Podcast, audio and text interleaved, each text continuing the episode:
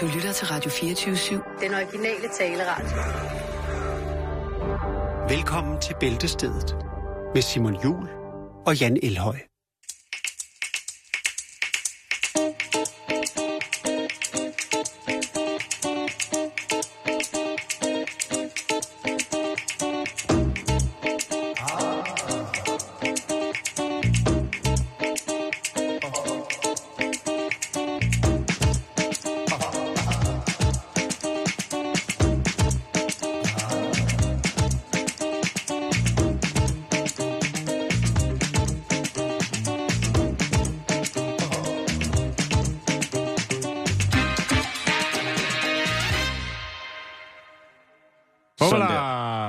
Så er vi der. Er det nu? Det er nu. Det er tirsdag.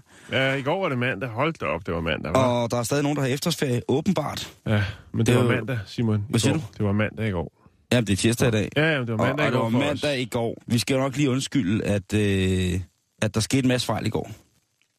Men det er jo godt, vi har så gode lytter. Der er jo ingen undskyldninger, Simon, men der er alligevel en. Den er værd at nævne, vi har nævnt den før. Og det er jo det her med, hvis vi finder et andet dansk medie, der har smidt historien på, om det så er 5 minutter i 15, ja, så dropper vi den, og ja, så finder vi en ny. Ja. Og det sker altså tit, ja, og det gjorde det også i går, plus det var mandag. Det er rigtigt. Men det er ingen undskyldning. Det er ingen undskyldning, vi strammer op herfra, og tak fordi, at lytterne er så... Og det er kun godt, vi er jo til for at hjælpe hinanden. Det er lige præcis det.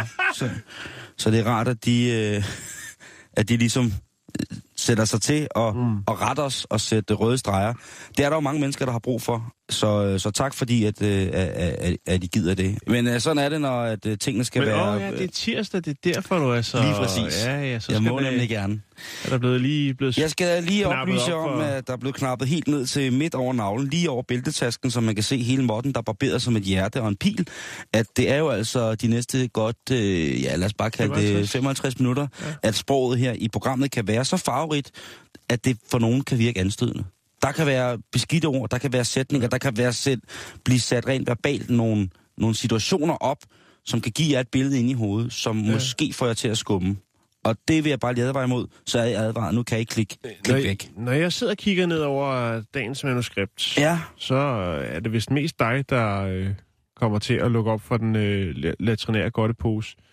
Jamen, jeg vil ikke kalde den latrinær. Men så alligevel, så starter jeg med lidt toiletpapir. Vi skal snakke om toiletpapir. Altså, jeg vil sige, hvis vi tager ordet latrinær, hvis vi skal hænge os i de ting, som lytterne gør, så er latrinær altså betegnelsen for det latrinære, som jo henviser til for eksempel sådan noget som fækalier, urin og på andre måder ikke værende... Og det kommer du ikke til at beskæftige med det? Nej, det gør jeg. Jeg kommer til at være... Der er noget, der... Du har et punkt, der hedder gammel sperm.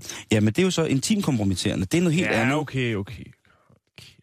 Ja. Det kan godt blive, hvis det var, vi skulle fortsætte sådan der, ikke? Så bliver det meget, meget langt og kedeligt. Lad mig præcisere det på en anden måde. Det bliver hovedsageligt dig, der kommer til at beskæftige dig under bæltestedet. Ja. Godt. Men det bliver med nyttige oplysninger. Jo. Der er jo ingenting her i programmet, der er fuldstændig ligegyldigt. Nej, det vil være synd at sige. Og nogle gange så tager det bare noget tid for folk at finde ud af det. Og en dag så sidder de der med begge hænder på rattet, og så slår det ned i dem som lyn fra en klar himmel.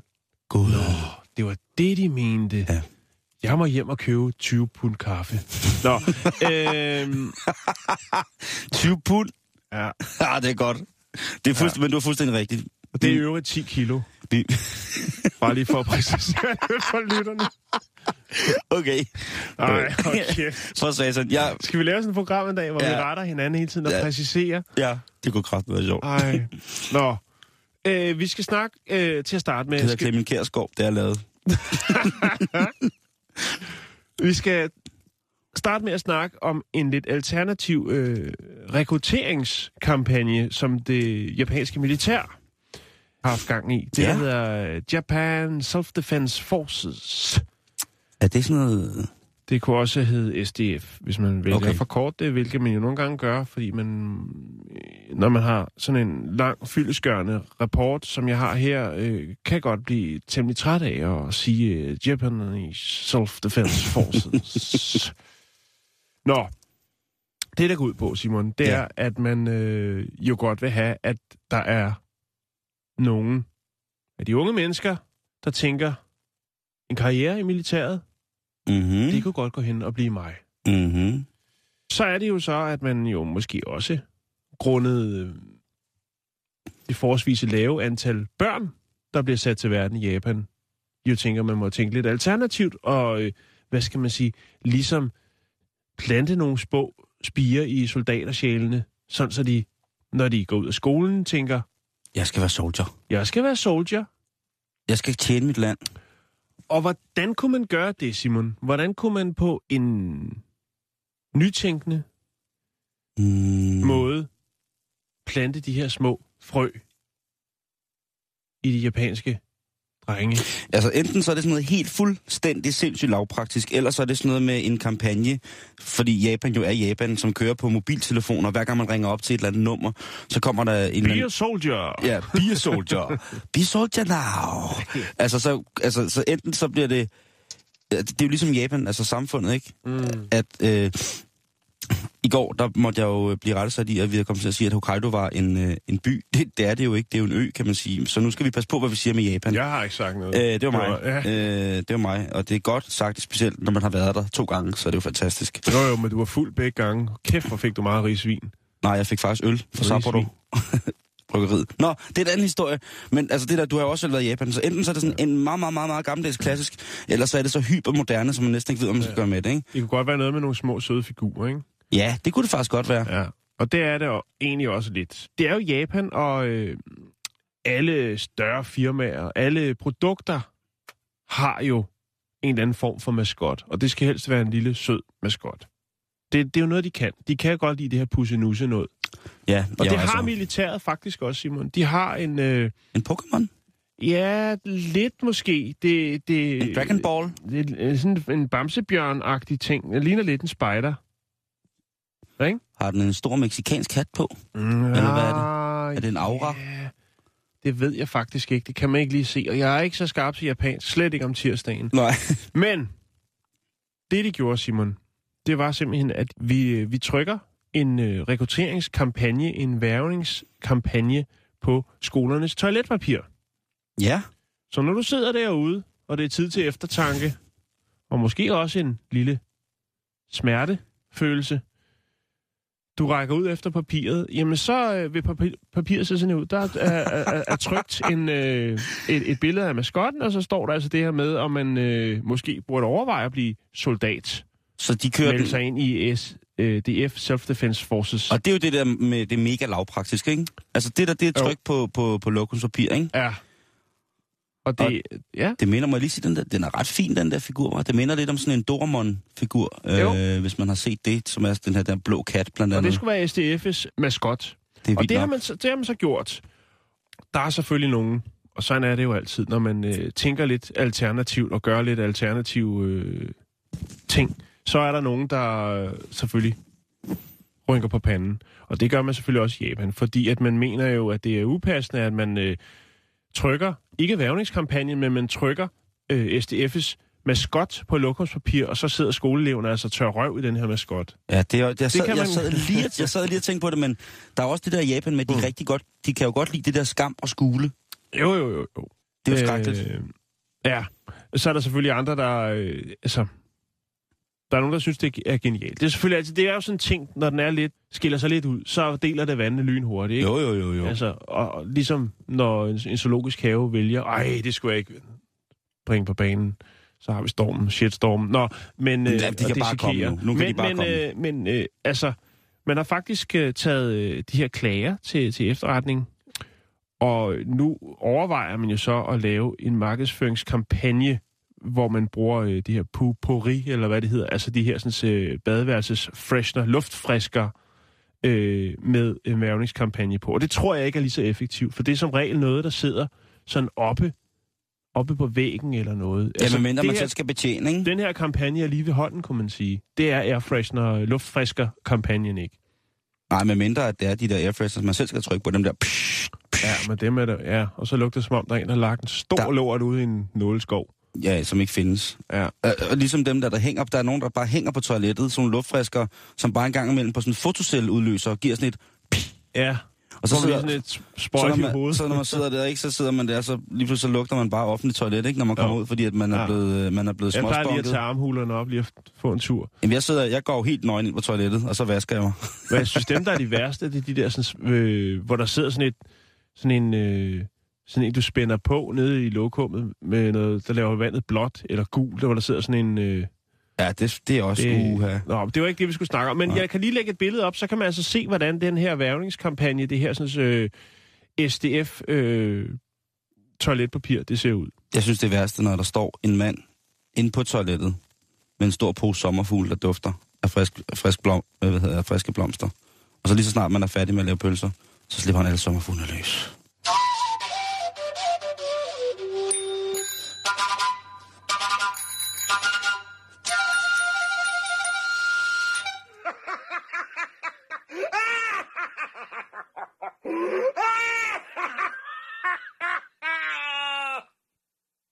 Ja, den kunne han godt lide. Ja, men så sjov var det heller ikke. Åh, det var god. Nu begynder vinteren, Jan, jo lige så stille at lukke sit dødsgreb omkring os. Og så vil jeg meget gerne mene, at det er på tid at tage lidt mindre frem fra den sommer, der aldrig kom. Var det ikke romantisk sagt? Og jeg skal bringe et sommerminde frem til os fra slutningen af juli i år. Ja. En skøn artikel, som blev publiceret i Royal Society's Biology Letters, altså et meget fint og fornemt stykke magasin, som altså har noget at gøre med natur, eller hvad man kan sige. Royal Society er jo ret både gammelt og velment inden for lige præcis de her ting. Og det er en artikel, som igen beviser, at vi jo som mennesker rent evolutionsmæssigt er alt for langt bagefter i forhold til, hvad naturen tilbyder os og kan gøre for os.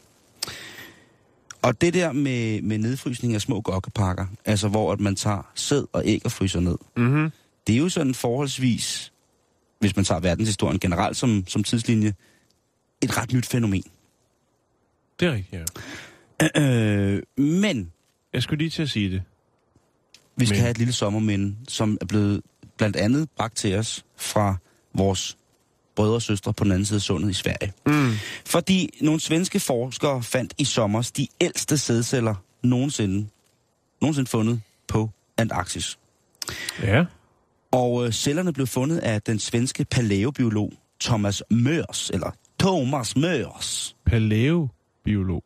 Ja, det kommer fra, jeg skal nok forklare, men det er jo noget stenalder og noget, og det er jo der, det kommer fra. Så det er ikke noget med et lille fikst brød ned fra 7-Eleven til 30 kroner? Han kom ikke med en rufler, kun med kerner. det var slet ikke, og ikke videre. Nej, han fandt en... Undskyld, hvad for noget? Havtoren. Måske. Der i hvert fald, så finder han den her forstenede puppe, altså fra en forhistorisk orm. Mm. Ligesom når at kål, larver kravler rundt, sommerfugllarver kravler rundt, og så forpupper de, så bliver de sommerfugl. Mm-hmm. Sådan en finder han.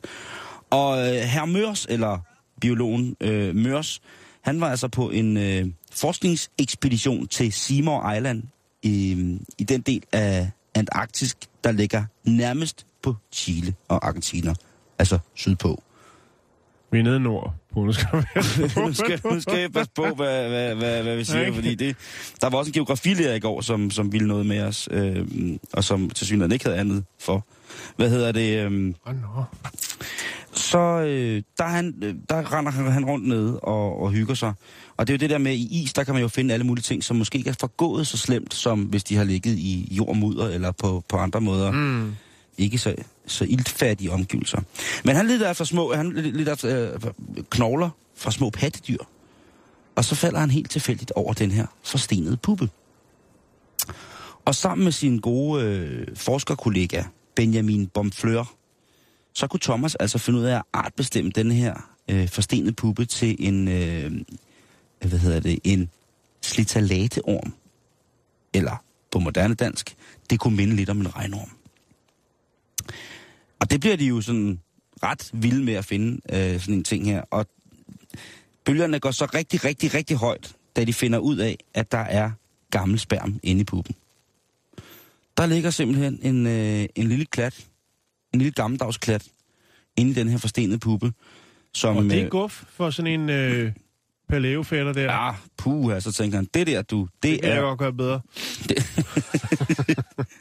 Og så fyldte han... Nej, det gjorde han ikke, han. Det gjorde han nemlig ikke. Han... så kom tre kineser. Paleo-medaljen til... Så kom Thomas Rode forbi. Og så... nej, nu skal vi... Det, fordi ellers så bliver det grimt igen, det her. Det her, det handler om, at de her celler inde i ormen ligesom stadigvæk var... normalt ville de hurtigt forgå jo, men fordi at puppen ligesom har lukket inden, og der har været et miljø, det skal jeg ikke kunne forklare hvorfor, men altså miljøet omkring de her sædceller har været i en sådan stand, så at de ligesom hele har kunnet blive bevaret til mikroskopisk observation. Godt så. Og det er jo igen noget, som det her er fantastisk. Og man anslår, at den her puppe, den er fra den eocene æra, Jan. Og så tænker man, hvad er det? Hvad er det? Det er sådan cirka, det er fra mellem 55, cirka 56 til omkring 34 millioner år siden, vi snakker. Okay. Så det er altså en rimelig old school klat, der er blevet præsteret. Og hvis man tænker på, hvad vi lavede sådan i den eocene periode, så kan jeg fortælle, at man anslår, at der opstod sprækkevulkaner i den konstruktive pladegrænse, og Norge og Grønland har lige siden det, altså som grundlag for det her, eller med grundlag af det her, jo fjernet sig cirka 1,7 centimeter hver år. I den periode, der blev det nordlige Jylland, skud ud til alle vores mennesker nordenfjords, ramt af vulkanske askeskyer, og det var blandt andet her, at moleret blev dannet. Altså det her ler, som er så fint, at man stort set kan spise det. Ja, og som er jo god, bliver brugt utrolig meget, når man laver special effects, eksplosioner. Så kommer der lige en bødt moler oven i hatten. Er det rigtigt? Ja, det gør der. Jamen, du har jo, det er fordi, du har hængt ud med den store Spang Olsen. Ja. Du har the know-how på det der. Og selvfølgelig også derfor, at vi ved jo, at der bliver fundet utrolig mange ting aflejret i netop de her ting, som nogle perfekte aftryk. Der er blandt andet fundet en læderskildpadde. Det er jo ret sjovt at tænke på. Nå, men i hvert fald, de har fundet forstenet sperm, men der var ikke noget DNA-materiale tilbage, så man kunne ikke tage ud og begynde at arbejde med nogle forskellige ting og sager. Det var simpelthen... stenhård spermolade. Så hvis det er, at du har en sådan halvstiv sportssok stående derhjemme selv, så skal du ikke smide den ud eller få mor til at vaske den, så er det ud og grave den ned i molæret. Så er det direkte til mors, og så grave sin gokkesok ned. Det kan jo være, at det har en eller anden form for effekt, ligesom at kohorn med komøje har en effekt i det biodynamiske landbrug. Det ved man ikke, hvad sådan en sok lige pludselig kunne gøre for nærmiljøet. Men nu ved I det, altså et varmt sommermænd, der blev fundet, måske 56 millioner år gammel i nede på Antarktis.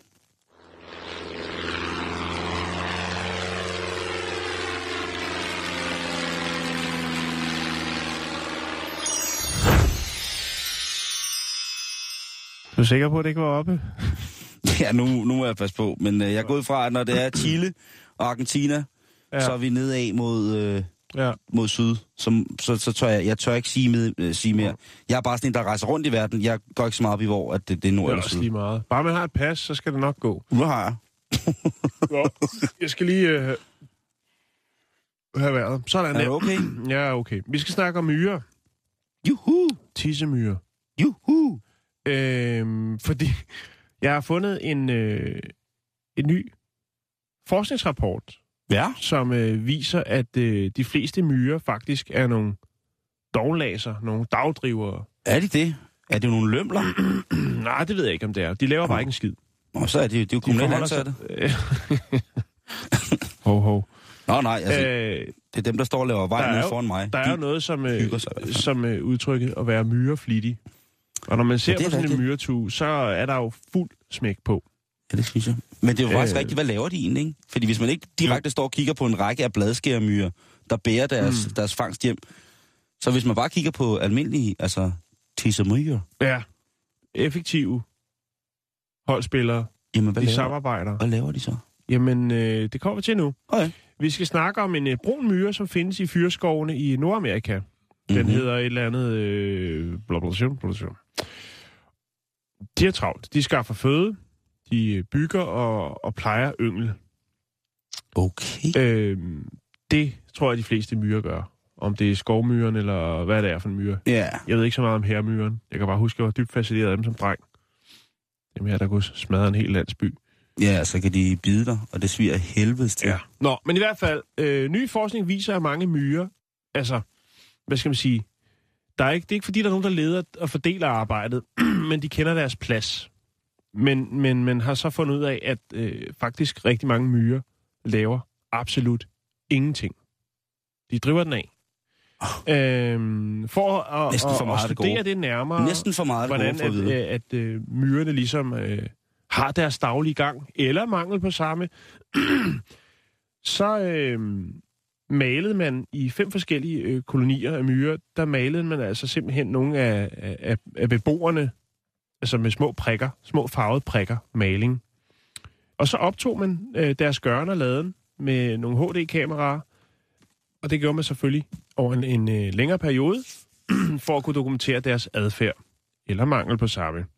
For det viser faktisk, at ud af de her arbejdsmyrer, så var det faktisk 71,9% af dem, der var inaktive mindst halvdelen af døgnets 24 timer. Jeg er dybt skuffet. 25,1% havde altså aldrig set skyggen af arbejde. Det var nærmest bare som om, de hang ud. Jeg førte på lyset. De hang bare ud. Det chillede i myretuen. Det skulle eller, eller nede i jorden. Og så var der bare en lille del, Simon. 2,6%, som rent faktisk var aktiv her under de her observationer, som man har gjort. Tidligere undersøgelser har postuleret, at altså, når man så myrerne være inaktive, så var det jo en form for pauser. Så har der også været det her med altså skiftehold, dikteret af døgnrytmen osv. Mm-hmm.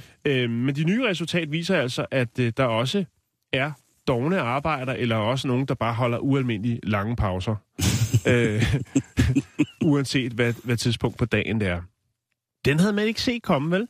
Nej, ikke sådan rigtigt. Nej. Fordi jeg synes jo altid, man har fået det der med, ligesom vipse og bier, der, at der er arbejdere, og der er dronningen. Ja. Og inderst i tuben, der sidder dronningen og venter på, at her arbejderen kommer forbi og giver hende mad, således at hun kan lægge æg, og de kan få flere arbejdere ind i tuben. Det er en spændende betragtning, men det er altså også en af naturens små vidundere. Man har selvfølgelig prøvet at knække koden, for hvad er det? Altså, hvad er grunden til det her høje antal skruebrækkere? Det er fortsat uklart, men en teori er, at de inaktive myrer enten er for unge eller for gamle til at arbejde. Det er 3F. Det er HK. Det er Jøf. Der er gået ind i den... Altså, de har taget myrer, de har simpelthen... De er så fatsvage, at de simpelthen har taget ordet myreknæpperi fuldstændig til the next level. Og nu er de gået i gang med at sørge for, at selv myrer i naturlige habitater har et velfordelt arbejdsmønster, således at der ikke er nogen, der lider en overlast i forhold til arbejdsbelastning eller spidsbelastning. Det har selvfølgelig også givet forskningsholdet blod på tanden for ligesom at altså, lave undersøgelsen over en længere periode, for ligesom at se, om de her myrer ligesom skifter. Altså om de her såkaldte dovne myrer rent faktisk er de unge myrer eller de gamle myrer. Er der tale om et kastesystem, som vi ikke kender noget til? Måske. Jeg ved det ikke.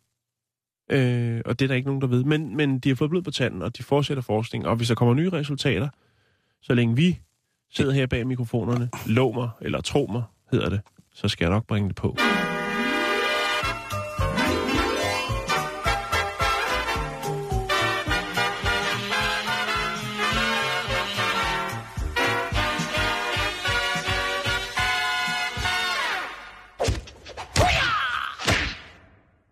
Det er alligevel ret vildt at tænke på, at det jo måske også er en evolution, ikke? Jo. Menneskerne er jo også blevet dovner, ikke? Yeah. Mere dovne. Vi har også skabt en del ting, der har gjort vores hverdag lettere, kan man sige. Det er rigtigt, men tror du, det er også sket i forhold til tissemyrer? Det tror jeg ikke. Jeg tror ikke, der er mange smartphones til en myretue. Man kan aldrig vide, om der er én stor til fælles brug. Hallo! Er det, mor? Det kunne være fint. Det er jo ikke så vidt. Vi skal snakke, Jan, om meget, måske en af de mest populære gadgets for tiden. Og det er selfie-stikken. Ja. Og jeg havde min jomfrurejse... Den har jo kostet liv. Ja, det har den jo faktisk. Ja. Jeg havde min jomfrurejse med en selfie-stik i lørdags. Har du prøvet sådan en selfie-stik? Nej, det har jeg fandme ikke. Jeg har meget lange arme, Simon. Ja, det ved jeg udmærket godt. Men altså, når du nu er ude og fotografere og sådan nogle ting, altså... Jeg, nej, så bruger jeg celluløser på kameraet. Og så stativ. Ja. Det er helt old school. Ja, jeg ved jeg godt, men det bliver også helt old school. Jeg synes, at der er kommet utrolig mange ting, sådan rent selfie-mæssigt med, hvad man godt vil have billeder af i forhold til sig selv, hvad man gør, og når man gør det. Der er faktisk også, må jeg lige sige noget, jeg havde en artikel, jeg har ikke bragt den på, den ligger af mig ned, og det kan også være, den ikke kom på, men der er faktisk, altså på japanske togstationer er det blevet forbudt at bruge selfie-stænger. Okay. Fordi at det forstyrrer for meget, og det er til fare og ulempe for andre, fordi folk, altså det er jo nok også, fordi togene kører temmelig stærkt. Og hvis du så står der helt optaget af at tage det helt fede billede, hvor du lige har været nede og købe sushi i kiosken, og står på stationen, og så det kommer bragende forbi. Så koster det liv, Simon. Du må heller ikke have din paraplyer slået op på undergrundstationerne i Tokyo. Nej. Men der er rundt omkring flere og flere selfie-forbud. Og det er jo, som du selv siger, så har der altså haft fatale følger, at folk netop vil bruge sådan en gadget her. Så det er jo klart, at man bliver nødt til at tage sine forholdsregler. Og der findes jo, altså, du havde jo selfie-skeen her for noget tid siden, hvor at folk gerne vil se dem selv spise suppe eller havregryn, eller tage sennep med for eksempel, eller røre rundt i kaffen, hvad man nu gør med en ske. Og man kan sådan finde utrolig mange forskellige aggregater, som indeholder et element af selfie-stik, hvor man så kan betragte sig selv, foretage sig et eller andet. Der er jo, for det første er der jo mange af de her nye kameraformater, som har nogle beslag, man kan sætte på sine ting, som man bruger i sin daglige virke, og derved kan man så lige pludselig få lov til at se sig selv, når jeg støvsuger eller alt muligt andet. Ting, som man virkelig har gået og tænkt på, hvordan ser jeg ud, når jeg støvsuger inde under sofaen?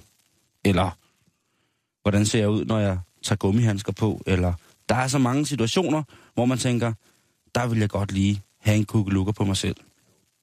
Eller kan det her give nogle likes, hvis jeg lægger det op? Ah, ja, præcis. Men så er det jo, så er vi jo sådan noget med cykelhjelme, folk der cykler, altså folk der filmer sig selv tage i bussen og sådan nogle ting, og så er det er bare vildt. Men nu er der kommet noget helt nyt, Jan. Eller helt nyt, det ved jeg ikke, men det har kombineret nogle forskellige ting. Der er kommet en dildo-selfie-stik. Jeg vil lige lægge et billede op af den. Ja. Yeah. Og det er jo som fuldstændig som det antyder, det er jo ikke helt nyt, men det nye ved den her er, at det er en selfie-stik, som du kan påmontere en vibrator, en dildo, en et eller andet. Altså det kunne, den kan måske også sættes på en squash eller en tynd aubergine. Jeg skal ikke kunne sige det. Nej. Men det er en dame, som har opfundet det her. Og som sagt, den her trang til at se os selv i alle mulige mærkelige situationer. Som for eksempel... Ja, for evigt, for ellers skal man vel bare bruge et spejl. Det, jeg tænkte jo også, hvad der er vejen med at have spejl i loftet? Det har jeg haft i mange år, og det har ikke skadet nogen. Nej. Tværtimod. Men hende her, hun mener altså, at det vil være noget, som kvinder vil lyde rigtig godt af. Og så synes jeg, hun er meget streng, fordi at det er jo ikke kun kvinder, der gør brug af netop sådan et stykke intim legetøj. Der er også mange mænd, som nyder en dejlig dildo på alle mulige mærkelige måder. Så jeg ville have sat stor pris på, hvis hun havde betegnet det som værende en dildo-selfie-stang, som var unisex, og ikke bare kun til kvinder. Damen, som har lavet det her, hun har ikke noget navn, men hun har altså en hjemmeside, som hedder dildoselfiestick.com. Den vil jeg lige lægge op her på vores Facebook, så kan man da se, om det er noget, man skulle begynde at overveje. Som mandelgave for eksempel, det kunne være rigtig hyggeligt at sidde der juleaften. Og der synes jeg godt, der må være lidt fart på mandelgaven. Der synes jeg ikke, man behøves at give en pakke merci-chokolade, eller en Toblerone, eller en kogebog, eller et forklæde, eller... En grim hasmæk, hvor der står, jeg plejer også at slips på. Altså, der synes jeg godt, man må gå lidt til stålet, være en lille smule kreativ, og så komme i gang. Men jeg kan da huske for et par år siden i min familie, der var mandelgaven filmen Antichrist, og det er jo om noget en film, hele familien skal sidde og se juleaften, efter at man har fået kaffe. Så altså, kig på vores Facebook, facebook.com, og så vil du altså lige om lidt kunne se, at der findes altså en direkte måde at få dit... der er nogen, der kalder det O-fjes på. Jeg synes, det er mærkeligt, Simon. Men Jan, du har også så meget fotoudstyr, så du behøver jo ikke mere, vel? Kan man sige. Nej, jeg ved det ikke. Det, men hvorfor ikke? Altså... Ja, et eller andet skulle der også ske, ikke? Jo. Man skal jo videreudvikle produktet. Det er jo et must-have, åbenbart. Men nu findes det altså. Så mangler vi jo bare nogen, der laver fuldstændig samme produkter. Så hedder det et dildo-selfie-stik til hvad hedder det, til mænd også. Jan har lige vist mig et fantastisk billede, som måske også kunne komme på vores... Jeg kan godt smide lidt alternative selfie-sticks, pictures, ups. Tak, så smider jeg så den anden op, ikke? Ja, jo. We'll sleep someday.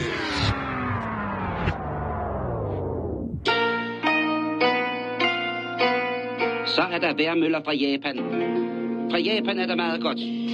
Nyt og gammelt, teknik og karate. Ninja og valfangere. Og bittesmå tissemænd. Hej!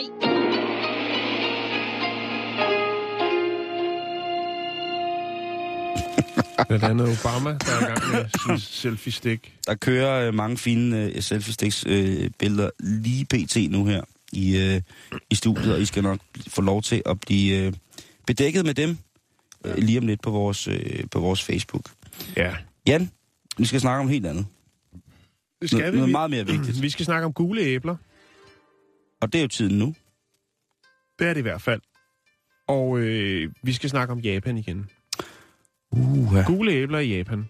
Det ser faktisk ud til, at det gule æble er på vej tilbage i Japan. Og hvorfor er det, Simon? Og hvorfor er det, man bemærker sådan noget? Hvorfor er det, jeg sidder og fortæller en historie? Det er fordi, der faktisk er lidt flere lag på den, og jeg synes faktisk, den er ret sjov og fin. Så skal vi have den. Ja. Fordi at... for at tage det helt kort. Det er helt korte, præcise svar. Hvorfor er det gule æble på vej tilbage i de japanske supermarkeder? Mm-hmm. Det er det simpelthen, fordi det er nemmere at dyrke. Det kræver altså mere produktionstid at lave de røde æbler, og de gule smager lige så godt. Faktisk så de forskellige røde æblesorter er importeret fra Europa til Japan. Men nu er det altså det gule æble, fordi det er mindre tidskrævende. Det er det, man kommer til at kunne se flest af på de japanske hylder. Hvor sjovt, at de er gået væk fra det røde. Ja. Det er jo C-vitaminskud, man kan få i form af et æble. Og det er faktisk også, altså, der er jo alt det her, sådan, alle de her fine stoffer i, som vi sagtens skal bruge. Men der er jo selvfølgelig også det, at prisen, netop fordi, at det røde æble koster mere, og der skal kæles mere for det, så er det selvfølgelig også lidt dyrere. Men sådan rent næringsmæssigt, så er der ikke den store forskel. Der står faktisk her, jeg fandt et klip, hvor der faktisk, og det er jo meget japansk, hvor der render sådan en japansk æblemand rundt og drejer på æblerne, for at sørge for, at de bliver jævnt røde. Ja. Ja. Det ser ret fint ud. Det er ret sjovt. Er det så plukket der, eller hvad? Hvad tænker du på? Plukket der? Og det er bare svært at dreje et æble, når det hænger på træet. Ja, men det var de ikke her. Jeg ved ikke, om der er også, man hiver dem af. Det tror jeg ikke, man gør. Og det er så meget mærkeligt. Men det er også noget med at sørge for, at de får lys nok. Altså, der ikke er nok, eller ikke er for mange blade rundt om. Det mm-hmm. æble, ja, uha. Der bliver kælet for dem. Men nu er man altså på vej tilbage med det gule æble. Hvad er det så med det der røde æble, Simon? Med det røde æble? Altså, jeg kender godt historien om de japanske røde æbler, hvis jeg skal være helt ærlig. Men altså... Der er jo det her sådan med... altså, hvis man kigger på historien, for eksempel Adam og Eva. Nå ja. Altså, det er et rødt æble. Hvorfor det røde æble skulle ligesom... Eventyret om Snehvide, det er et rødt æble. Det æble, man lægger op som sådan en fedtegave til læreren. Det er et rødt æble. Det er et rødt æble. Og det havde jeg egentlig aldrig tænkt over. Det er faktisk ret sjovt. Ja. Altså, så man ser faktisk ikke... Jeg har i hvert fald ikke kunne finde nogen sådan nogle historiske billeder, eller nogle eventyr, eller noget, hvor det er et gult æble. Men vi kender det herhjemmefra. Eller et grønt æble, for den sags skyld. Vi kender det herhjemmefra. Ja. Så godt. Altså, vores æblehistorie er jo også altså, om noget ret sindssygt noget, fordi den japanske æblehistorie er faktisk ikke så gammel og så traditionsrig som vores, kan man sige. De har brugt æbler i lang tid, men ikke på samme måde. Altså det mest populære æble, altså man må sige, det røde æbles kultur i Japan kommer først i slutningen af 60'erne, efter at der er blevet fremavlet et æble, som er en blanding mellem to forskellige amerikanske æbler, blandt andet det, der hedder Red Delicious, som vi kender herhjemmefra også. Ja, det er eller godt æble. Det, som hedder Rawls Janet, eller Virginia Rawls Janet. Og det er de æbler, som jo Marshallhjælpen bringer med til Japan. Og derudfra bliver der altså udviklet omkring Fuji, de her, det her meget, meget klassiske, fine røde æble, som jo altså er rødt, og en lille bitte smule, det er et gult baggrund. Man diskuterer meget, om det er rødt med gule striber, eller om det er gult med røde striber. Men i hvert fald så er det i hvert fald en af de allermest solgte, og det hedder simpelthen bare Fuji-æblet. Og så er der jo så rigtig, rigtig mange forskellige andre grøntsager og frugter, som har en helt speciel rolle i den japanske kultur i forhold til madlavningen, og hvor meget det betyder. Ikke? Og så er der jo det vilde oprindelige spiseæble. Fra Japan. Som ikke har noget... Nej, det kommer fra Centralasien. Nå ja, altså det æble, som vi også kender herhjemmefra. Ja, jo, det er jeg helt sikkert. Det har ikke noget dansk navn. Men det er altså, et uræble. Kazakhstan og Kirgisistan og også i nogle provinser i Kina. Det er ligesom der, at det rigtige, det originale uræblet kalder vi det. Uræblet kalder vi det, ja. Og faktisk også vores husdyr, Jan. Hvis vi kigger på, hvornår de er blevet tæmmet og blevet gjort domesticeret, så er det altså også dernede fra, vi skal finde ud af, hvordan det vandrer hele vejen. Og så det er rimelig optur, men sindssygt, at det gule æble skal blive vildere.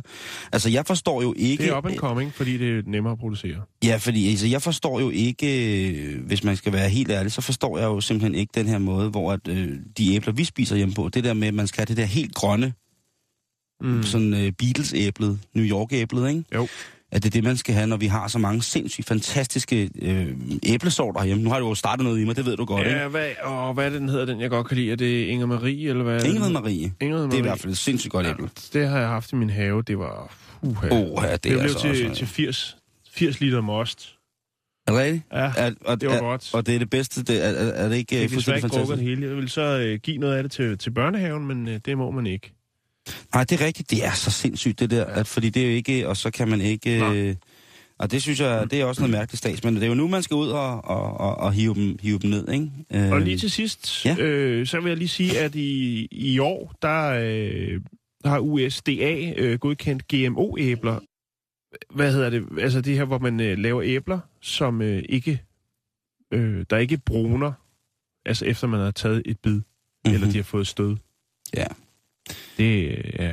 Så vil jeg nu egentlig bare hellere have et ikke-genmodificeret æble med både prikker, ormehuller og en lille smule stød på. Man kunne jo starte med at dyrke jernæbler. Et meget, meget dejligt produkt, som indeholder så meget slevtesyn, at man faktisk næsten ikke kan bide i det, men at det skal ligge og modne hen over vinteren, før det faktisk kan ædes. Nå, men det var det, Simon. Og udover det, så vil jeg lige sige, at jeg kan lige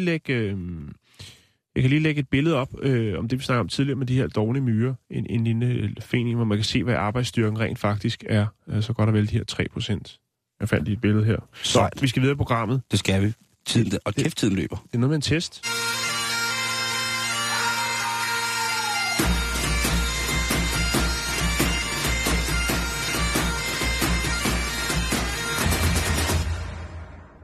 Du skal give mig en test nu, Jan. Ja, hvordan kan jeg det? Jeg har jo ikke nogen test. Nej, fordi den sender jeg nemlig til dig nu. Ja. Og det er en test, som er lavet i kvindemagasinet Q, om hvilket stykke sexlegetøj, der passer mig bedst. Og den test skal du give mig nu, for den har jeg ventet på at få den test i en meget, meget, meget lang tid. Ja. En meget, meget speciel... Du tænker det i dag? Det tænker jeg, det er i dag, fordi at nu er det tirsdag. Det er efterårsferie. Man har sikkert måske børnene gående hjemme, og man tænker, måske har man da selv taget fri for at passe på børnene. Man tænker, skal man dog have med i håndbagagen til Lalandia, når vi skal ned med ungerne og deres venner her i løbet af ugen her. Så, der er 5 spørgsmål, med 3 svar. Og jeg sætter lige noget musik på, tænker jeg, fordi at... har du noget sax? Jeg har det her til gengæld. Prøv at mærke det her. Det er den anden side, af pladen. Tør den her. Hej. Skal du med os fra nummer 4 til Lalandia? Ah, det tror jeg nok, du skal. Husk den lille fintaske. Jeg er klar til at modtage spørgsmål, Lian. Yes. Se, hvad for noget sexlegetøj jeg skal have med min partner. Det er altså fra magasinet Q. Det er det. Det er en meget, meget fin... Hvilket sexlegetøj passer til dig? Yes, og det er mig. Dit forhold til sex er 1. Eksperimenterende og åbent. Jeg tænder på at prøve nye udfordrende ting, og synes ikke, at man skal dømme ting uden at prøve. 2. Stille og roligt. Jeg foretrækker missionærstillingen, hvor jeg kan se din mand i øjnene og kysse ham lidt samtidig. Lidt. Der står se din mand i øjnene. Ja. Bring it on. Det er tirsdag. Skal jo være hans egen mand. Jamen, jeg lever frit. Nå, okay. Jeg er fri. Svarmulighed nummer 3. Afprøvende. Jeg ville egentlig gerne udfordre flere sider af mit seksuelle jeg, men jeg ved ikke rigtig, hvordan jeg skal. Gør det. Det må blive etteren. Jeg er eksperimenterende, jeg er vild, jeg er søgende, jeg bliver draget imod det eksperimentelle, mod mørket med en lille plet lys i. Jamen, der går jeg med en... Det bliver noget med en campingvogn med et jernkors og en høvlebænk, tror jeg. Nå, fortæller du din partner, hvad du vil have? Jeg fortæller altid min partner, hvad jeg kunne tænke mig. Mm-hmm. Og han gør ved mig, hvad jeg kan lide at snakke. Sørøver. Nu lige at snakke åben om sex. Ja. Lad os gå ned til det. Det er meget dårligt formuleret. Jeg ved ikke, om de også bruger Google Translate, som jeg gør. Nå. Svar mulighed nummer 2. Jeg kan godt give ham lidt bekræftende lyde, når det er godt. Men jeg er ikke så god til lige frem at bede ham om ting. Du kan altså godt lige sige, åh. Eller, au. Eller... Svar mulighed nummer 3. Jeg bliver lidt forlegen, når min mand spørger, om det er godt.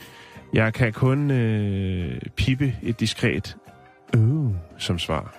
Ej, jeg tager etteren. Du er så vild, mand. Ja, men jeg er sgu så vild, mand. Nogle gange er jeg sgu lidt for vild, tror jeg også. Men altså, det er jo selvfølgelig kun inde i mit hoved. Du fortæller, hvad du vil have. Okay. Jeg fortæller, hvad jeg siger det. Jeg skriver det, jeg laver tavler, jeg laver plancher, jeg har gerne en powerpoint med. I din natskuffe gemmer du kondomer og glidecreme blandt damebladet, gamle mobiloplader og lidt blandet rod. Massageolie og fyrfadslys ved siden af den bog, jeg læser for tiden, som kunne være 50 Shades. 50 Cents of Grey. Ja. Stor rapper. Eller er det en lille lyserød dildo med vibrator, 20 sild. Det... Første udgave af Batman. 2 dåser torskerogn og en negleklipper. Yes, det er den sidste. Det er træerne. Jeg gemmer en dildo udformet som en dåse torskerogn med Batman-logo. Yes, den er noteret. Tak. Dit foretrukne sex-legetøj er... Et, diskret og feminint. Det ligger mere op til følsom intimitet end vilde skrigeture. Jeg skal 2. Ikke sådan sæt i bås. Du er åben over for lidt af hvert. 3. Noget, der kan måles på Richterskalaen, når der er brug for det. Jo vildere, desto bedre. 3. Motorsav. Høvlebænk, campingvogn, kæmpestor kirkeovl. Alt det gode sexlegetøj. Jan, forstår du, det personligt, Simon, som om det ikke havde været det. Nå, leger du med dig selv? Ja, for satan, Dan. Jeg er vild med Playmobil og My Little Pony. Nej, ja da, det gør jeg flere gange om ugen. Nummer 2. Af og til i perioder gør jeg det meget, og i andre perioder har jeg slet ikke lyst. Jeg har aldrig... 3. Nej, det har jeg aldrig rigtig set fidusen med. 3. Jeg henter bare ned på gaden, og så tager jeg op og leger med... Ja, 3. Nej, det er nok... Nu har jeg trykket 3. Hva? Det skulle være 1. Det er jo flere gange i timen. Okay. Men bare tag 1. Bare tag 3'eren. Ja. Jeg vil have en campingvogn. Okay, det er sgu vildt, det her. Okay, hvad skal jeg have for noget sexlegetøj? Jamen, du skal næsten selv have lov til at læse det op, fordi det tror jeg ligger bedre i din mund. Der er noget med Asperries. Så prøv at låne mig den her, så skal jeg... Okay, mit resultat af testen er erotik uden grænser. Du kaster dig ud i det hele. Sats hele puljen og udlev din seksualitet. Jeg tror, jeg skal have noget musik på. Du elsker erotisk eventyr, og lad kun fantasien sætte grænser for dine udfoldelser. Prøv en avanceret klitorisvibrator, som du kan nyde alene eller sammen med din mand. Måske er du heller ikke helt afvisende overfor analsex. Hvor mange har du plads til? 1, 2, det står der ikke, Simon. 3 eller alle 4 fra singleskolderne, eller fra firmands roholdet. Prøv en Serenity Rapid Vibrator, som med de fleste Rapids behøver Serenity ikke de store bevægelser fra din side. Når du først har puttet den op og placeret ørerne på din klitoris, du kan for variations skyld bevæge den ind og ud, er du ved at være der? Og flytte lidt rundt på ørerne foran. Så starter du påhængsmotoren og giver den fuld gas. Der er 3 gear, og den slutter på omkring 6.000 slag i sekundet med den store bananformede nederhånd. Køb den her på nettet. Serenity Rapid Vibrator. 449 kroner. Når du vil have erotik uden grænser, så skal den op.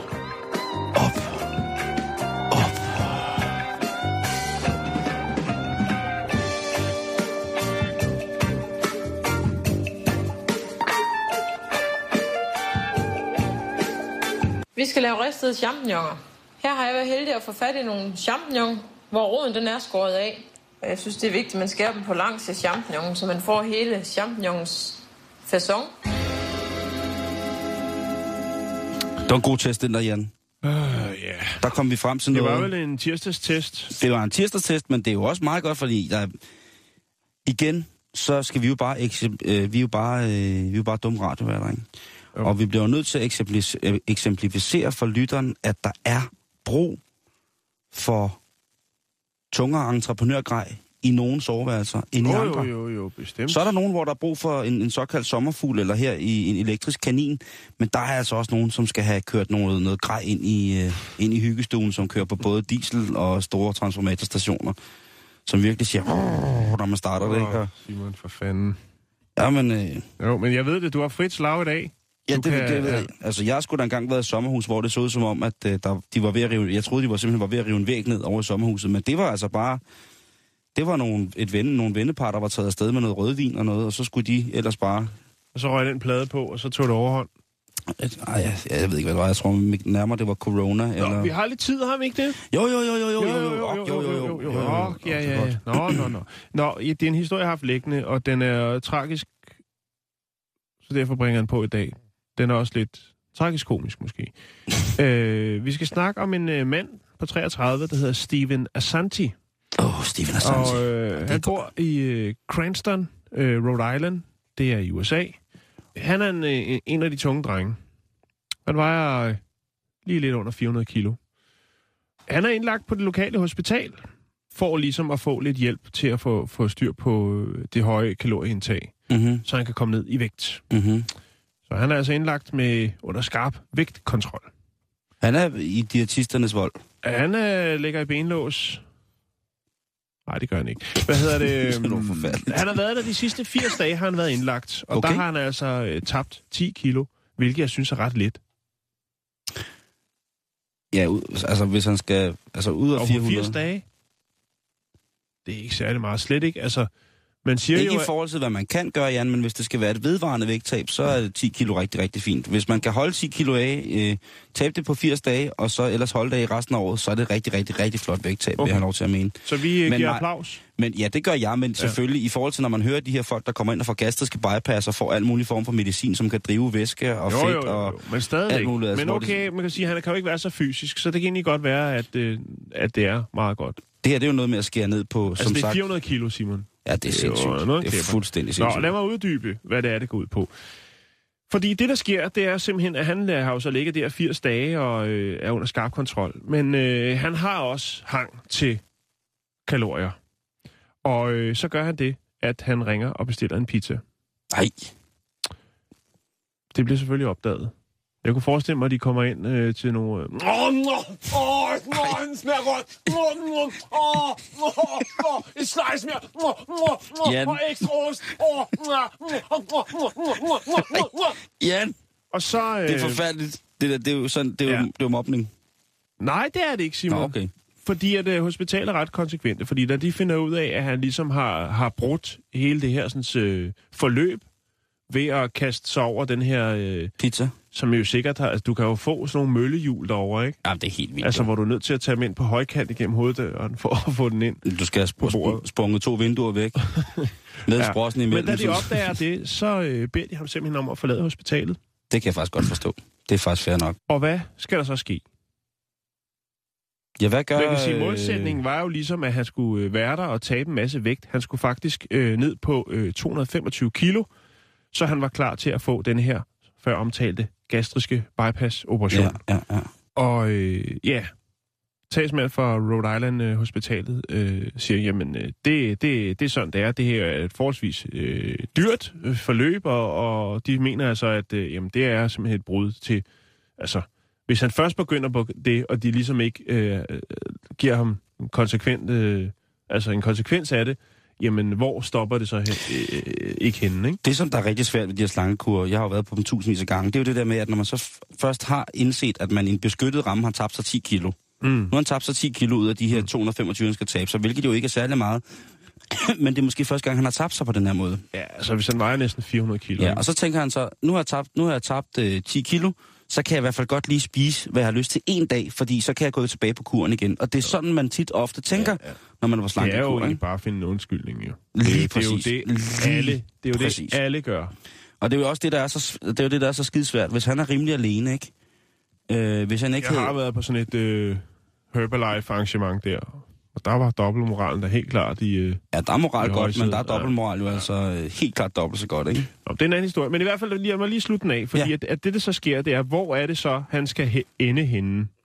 Det vil jo godt finde hans far, som jo hjælper ham med ligesom og Steven, siger jo, at jeg vil jo godt finde en løsning, som min søn, han kan komme ned i vægt og få foretaget den her operation. Han er bare bange for, at hvis han tager sin søn hjem igen, så vil det være hans dødsdom. For han først ham op ad trappen og ind tilbage på hans værelse, så vil han gå fuldstændig tilbage til sine gamle spisevaner, og dermed blive endnu større og dø af det i værste tilfælde. Så derfor, så bor Steven nu i farens firehjulstrækker, altså hans Jeep. Ej. Der bor han om bag i.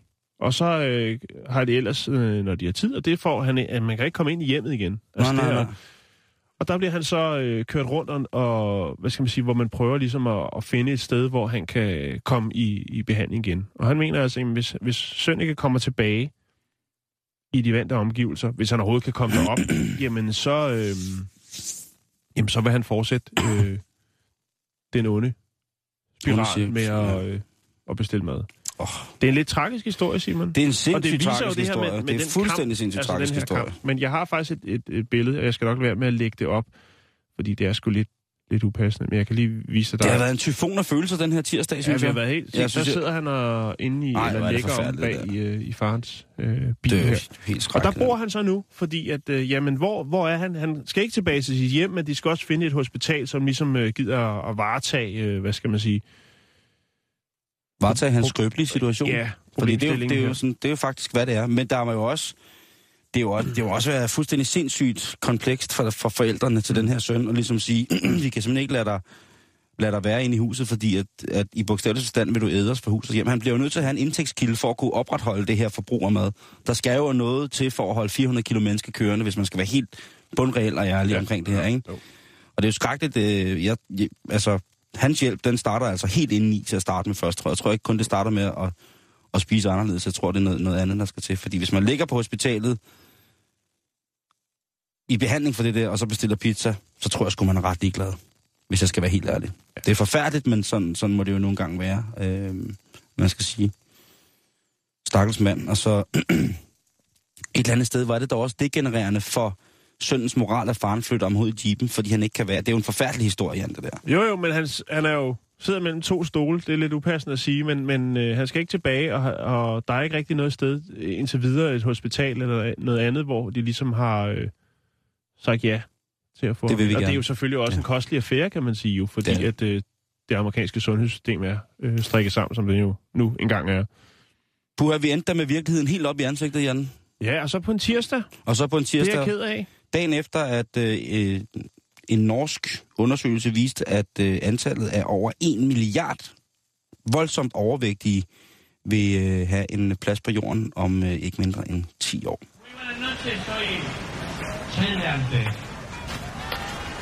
Nå, har du set den derovre? Hun er dejlig. Hun er fandme pæn. Hvad så, baby? Skal du se på propellen? Ej, vil du med hjem til grillaften? Jeg har 2 bakker kød. Ej. Og se hende, det er jo harreskætter.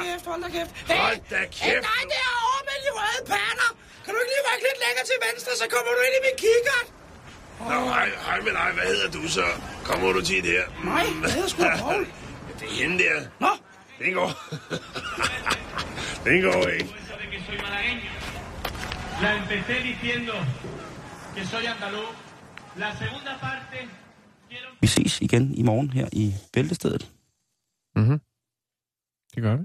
Sikke en historie, Jan. Eller vi lyttes. Jeg skal ned og have en gulerod nu. Eller en skålsalat uden salat. Bare lidt fugt på sidekanten. Du lytter til Radio 24-7. Om lidt er der nyheder.